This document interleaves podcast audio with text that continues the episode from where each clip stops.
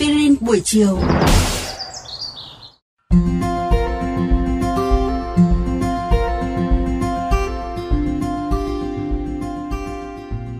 Thân chào các bạn thính giả, chào mừng các bạn đang trở lại với chương trình Aspirin buổi chiều.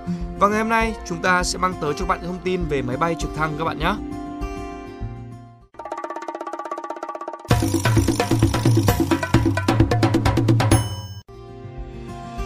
Các bạn thân mến, máy bay trực thăng là một loại phương tiện bay có hoạt động bay bằng cánh quạt, có thể cất cánh hạ cánh thẳng đứng, có thể bay đứng trong không khí và thậm chí bay lùi.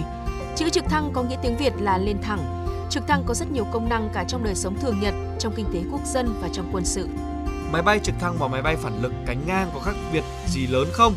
Nếu so sánh máy bay phản lực thì máy bay trực thăng có kết cấu và cấu tạo phức tạp hơn, khó điều khiển, hiệu suất khí động học thấp, tốn nhiều nhiên liệu, tốc độ và tầm bay xa kém hơn rất nhiều. Nhưng bù lại những nhược điểm đó, khả năng cơ động linh hoạt, khả năng cất cánh và hạ cánh thẳng đứng không cần sân bay và tính năng bay đứng của nó làm cho loại máy bay này không thể thay thế được. Thực tế là máy bay trực thăng có thể đến bất cứ nơi nào, chỉ cần bãi đáp có kích thước lớn gấp rưỡi đường kính cánh quạt là nó đều có thể hạ cánh và cất cánh. Vì các đặc tính kỹ thuật đặc biệt mà các máy bay cánh cố định không thể có được như thế, máy bay trực thăng ngày càng phát triển song hành với các loại máy bay cánh cố định thông thường và có ứng dụng ngày càng đa dạng. Về mặt phân loại thì máy bay trực thăng là khí cụ bay nặng hơn không khí, bay được nhờ lực nâng khí động học, lực nâng Yukovsky được tạo bởi cánh quạt nâng tầm ngang. Cũng như là đối với máy bay thông thường thì lực nâng khí động học được tạo thành khi có chuyển động tương đối của cánh nâng đối với không khí. Nhưng khác với máy thông thường, với cánh nâng cố định với thân máy bay thì trực thăng lại có cánh nâng là loại cánh quạt quay ngang, thường có từ 2 cho đến 6 cánh quay trong mặt phẳng và nằm ngang. Với đặc điểm của cánh nâng như vậy, cánh quạt khi nâng quay vẫn đảm bảo được sự chuyển động tương đối của không khí đối với cánh nâng và tạo lực nâng khí động học trong khi bản thân máy bay không cần chuyển động. Vì vậy, máy bay trực thăng có thể bay treo đứng một chỗ và thậm chí là bay lùi.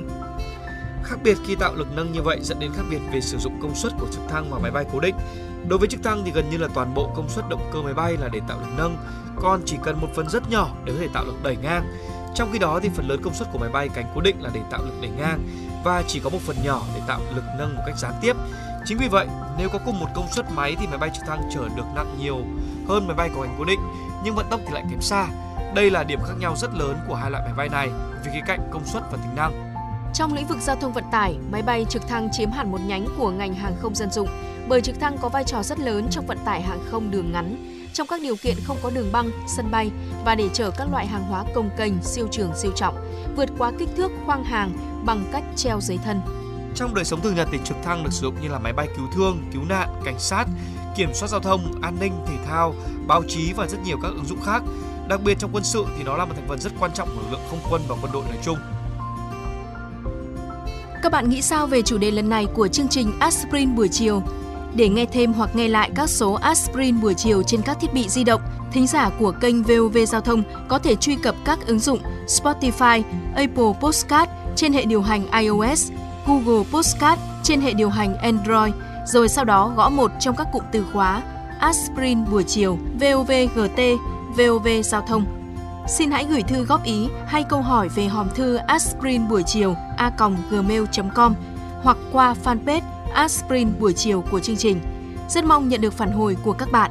Cảm ơn quý thính giả đã chú ý lắng nghe.